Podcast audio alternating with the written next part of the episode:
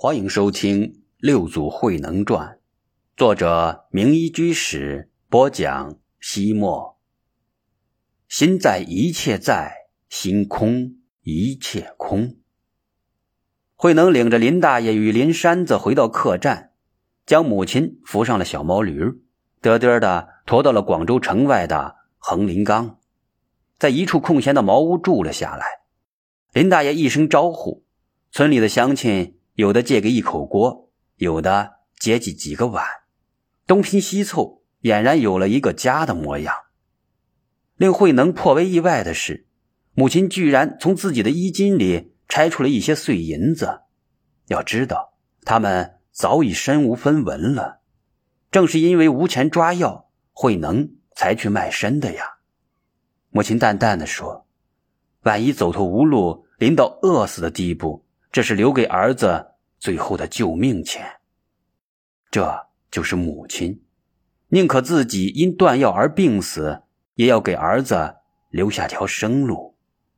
娘，慧能心头热浪翻滚，泪水夺眶而出。第二天，慧能与林山子结伴进山打柴，然后挑到城里卖掉，买回了一些米面。就从这一天起。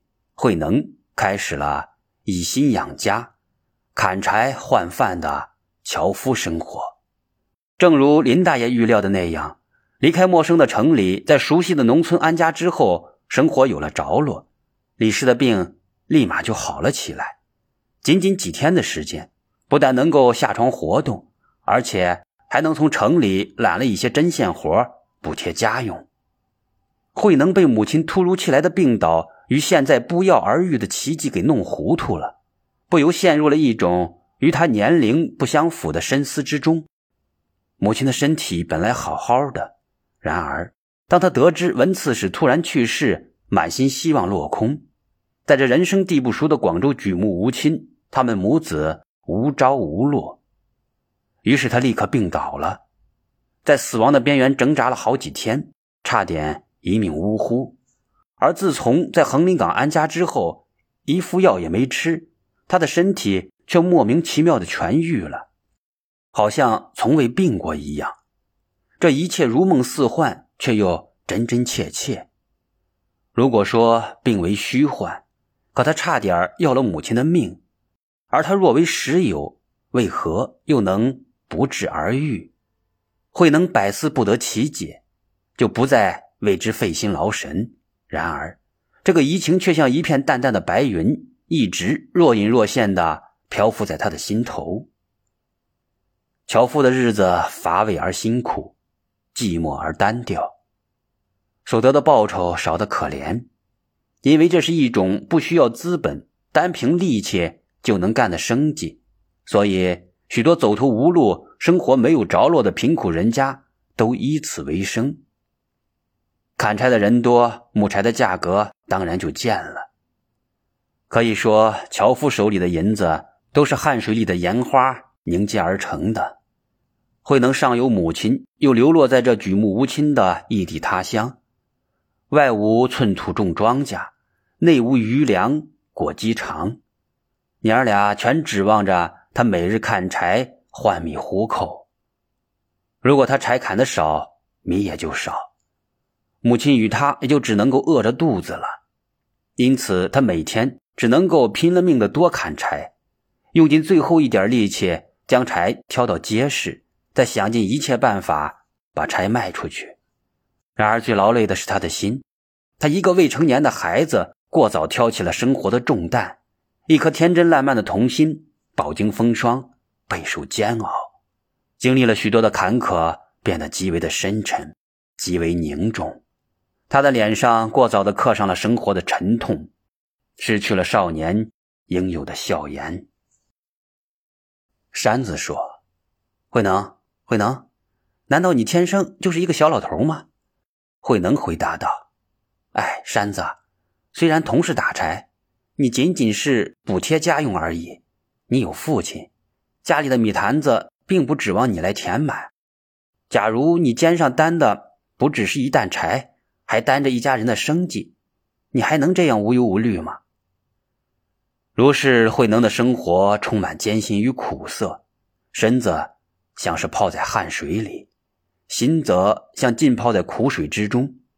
时光一晃，三年过去，慧能已经长成了一个十二岁的小小少年。他的个头没长高多少，身子骨也十分的单薄，但力气却与他大他一岁、高他一头的林山子差不多。有一天。慧能与山子进城卖了柴，刚刚走出市场，猛然听到街上一阵喧哗：“马惊了，快闪开！快躲到路边，马车冲过来了！”他们应声抬头，看到远处一辆疯狂的马车横冲直撞，急速向他们奔来。山子与慧能赶紧避让到路边，脊梁紧紧地贴着墙根。金马狂奔，势不可挡，在滚滚的车轮面前，人的血肉之躯显得那样的脆弱。慧能他们恨不得将整个身体变成一张薄纸，或者干脆的陷进墙壁里。即使的马车越来越近，摆在路边的小摊被撞得支离破碎、七零八落。这金马沿着街道长驱狂奔，万一有人躲避不及，岂不？慧能无不担心的扭头向后面望去。天哪！那边一对母女刚从一条小巷里拐出来，他们似乎并未发现街道上的异常情况。依然在街面之上漫步。慧能急忙扯着嗓子喊道：“快闪开，马车惊了！”与此同时，许多人都发现了那对母女，齐声的惊呼起来。然而，当那对母女抬头发现一辆疯狂的马车正在向着他们高速冲过来时，他们惊慌失措，不是跳到路边避让，而是吓得抱成一团，尖声哭叫：“哎呀，那是幺妹他们娘俩！”幺妹一家也住在横林岗，慧能天天进山打柴，虽然经常听山子说起，却与他见面不多。山子惊叫一声，拔腿向他们跑去，想去将他们推开，推到路边，推离险境。然而来不及了。尽管山子奋不顾身，尽管山子在拼命的奔跑，但他无论如何也快不过疾驰的车轮。当务之急是制止住狂奔的金马。在这千钧一发之际，慧能看到街边放着一根房梁，他想都没想，抱起房梁，将它横在了街道当中。金马猛然看到横亘在前面的障碍，嘶鸣一声，前蹄跳跃，马车速度骤然降低，车轮在巨大的惯性带动之下依然滚滚向前，但撞到房梁之后，凌空飞起，整个马车侧翻了过去。危机过后，慧能与山子两个人使出全身的力气。刚刚能够将那根粗大的房梁抬起来，在大人们的帮助之下，好不容易才使他回归原位。山子感到十分的奇怪，他一边呼哧呼哧的喘着粗气，一边上下打量着慧能，惊诧的问道：“慧能，你是一个人将他抱起来扔到路当中的吗？”“呃，当然，在那种十分紧急的情况之下，怎么可能找人帮忙呢？呃，可是这根房梁太重了，你一个人是怎么将它横到路中的呢？”我怎么知道？慧能也奇怪的说：“咦，你不知道谁知道？难道是房梁自己横到街上的不成？”这慧能挠着头皮，自己也无法解释这不可思议的事情。哦，我明白了。山子忽然一拍大腿的说道：“我听说书的说过，英雄救美，潜力无穷。所以，慧能脸蛋涨得通红，急急忙忙的反驳道：‘胡说什么呀你！’”急了不是？这更证明我猜对了。山子用手指头扒拉着慧能的脸蛋，说道：“哎呦，你羞不羞？看人家小姑娘好看，想娶人家当媳妇儿，所以我压根儿就和他们不熟悉啊。”慧能马上反唇相讥：“你才别有用心呢！一发现妖妹处境危险，不管三七二十一，立刻就向他们跑去。你也不想想，你的两条小短腿如何能跑得过金马的四条长腿呢？”我那不是心里着急吗？咦，你着什么急呢？你为何如何着急啊？慧能，看我扒了你的皮！两人追着闹着向村里跑去。说笑归说笑，慧能对于发生在自己身上的这件不可思议的事情，久久不能忘怀，不由自主的陷入了思索。我一个小孩子，力气与林山子相当。如何能抱起一根大人都搬不动的房梁？可是，我不但真真切切的将它搬了起来，而且还在千钧一发的危急时刻将它猛然的扔到了路当中，这究竟是怎么回事？他曾经好几次偷偷的跑回那个地方，试图再次抱起那根房梁，却一次也未成功。难道那天冥冥中真的有什么神奇的东西在自己身上发生吗？慧能百思不解，却一刻也没有停止思索，也无法停止思索。他不请自来，挥之不去，欲解无果，欲罢不能。搅扰的他茶不思饭不想，坐不宁立不安，犹如鲤鱼吞了倒须钩，吞之不入，吐之不出。一日，慧能与山子照例到山中打柴，开始砍柴时，各自寻找着合适的目标。渐渐的，两个伙伴便自然而然的分开了。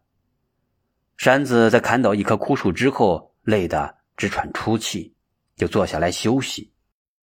林子里好静，静的能听见清风抚摸树叶的呢喃，四处回荡着小鸟的欢歌。慧能呢，大概也累了，在什么地方歇息吧？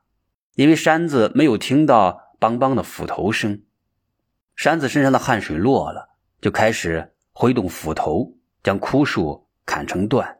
当当当，山子一下又一下。有节奏的挥动着斧头，山林中清晰的回荡着他伐木的声音。然而，他却感到一丝寂寞，总是觉得山林里缺少了一些什么。什么呢？似乎是为了回应他的疑问，山林里不知某个地方响起了一长串啄木鸟凿洞的声音，哒哒哒哒。山子豁然醒悟，林子里缺少了慧能砍柴的声响。平日里，他俩一同走进山林之后，山林丛生，树叶茂密，彼此很难看到身影，但两人砍柴的声音却能够随时相闻。当当当，山子的斧头较小，也比较轻，他又懒得磨，不太锋利，所以声响发脆，像是敲击似的。梆梆梆，慧能个头虽小，携带的斧头却又大又重又快。每一下都能够深深的砍进木头里，因此声音发闷。林深不见人，但闻声音响，梆梆梆，当当当。两人砍柴的声响此起彼伏，相互呼应，犹如你唱我和，你呼我应，相映成趣。也有一种声音独唱的时候，那就是山子逮蛐蛐、扑蝴蝶、捉小鸟、追松鼠的时候。贪玩的他，经常被山林里众多意趣盎然的小生灵引得忘了打柴，扔下斧头去与他们捉迷藏。而慧能从来不会因此分心，他一进入山林便是心无旁骛，专心致志。所以他那永不停歇的砍柴声就成了给山子伴奏的音乐。大概就是因为如此，慧能每天打的柴都要比他多得多，多的几乎都挑不动。